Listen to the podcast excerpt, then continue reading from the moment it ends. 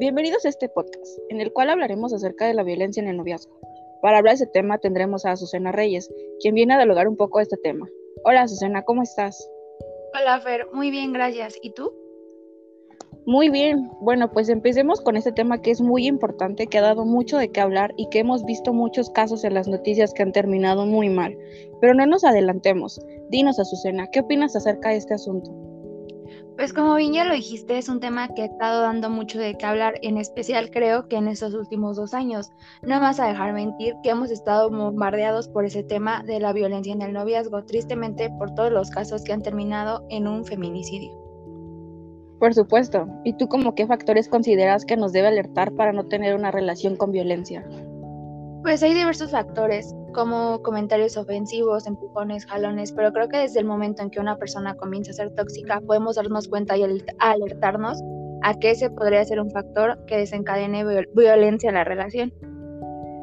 Claro, y qué bueno que tocas ese tema, porque ser tóxicos es algo que está de moda y que muchas chicas y chicos buscan en sus relaciones.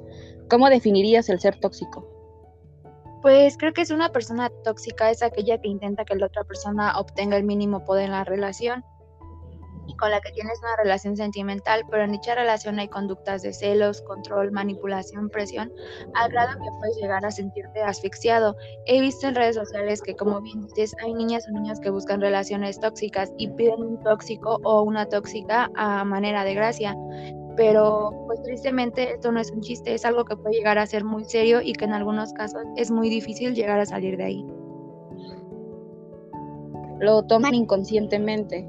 Ahora veamos los tipos de violencia, que sería como el físico y el psicológico. ¿Cómo los ejemplificarías? Eh, la violencia física es aquella en la que hay todo tipo de maltrato con lesiones como golpes, empujones o jalones y cualquier tipo de daño físico. En cambio, la violencia psicológica no lleva ningún tipo de golpe o lesión física. Más bien trabaja con tu mente con insultos, manipulaciones o hasta con el control de ella. ¿Y tú, jugando, dejarías que alguna pareja te pegara, te insultara con la etiqueta de es solo jugando? No, claro que no. Hay de juegos a juegos y creo que por más que tú te lleves así con tu pareja, vas a saber reconocer el momento cuando es un juego y cuando ya no, pues porque simplemente con ese tipo de cosas no se juega. Totalmente de acuerdo contigo. Y ya para finalizar, dan consejo para aquellas personas que estén sufriendo de esto con sus parejas. Mi consejo es que si están en una relación tóxica o con violencia, no se dejen y busquen ayuda al primer empujón, al primer jalón o al primer insulto. De verdad, aléjense de ahí. Si no se sienten cómodas o sienten control sobre ustedes y están dejando a un lado amistades, familia o gustos propios de ustedes solamente por complacer a otra persona, de verdad no vale la pena.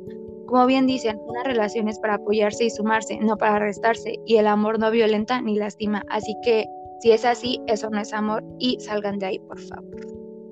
Excelente, pues te agradecemos que hables de esto conmigo y que me ayudes a dar una opinión que a más de uno le ayudará a reflexionar. De antemano, muchas gracias. Muchas gracias a ti.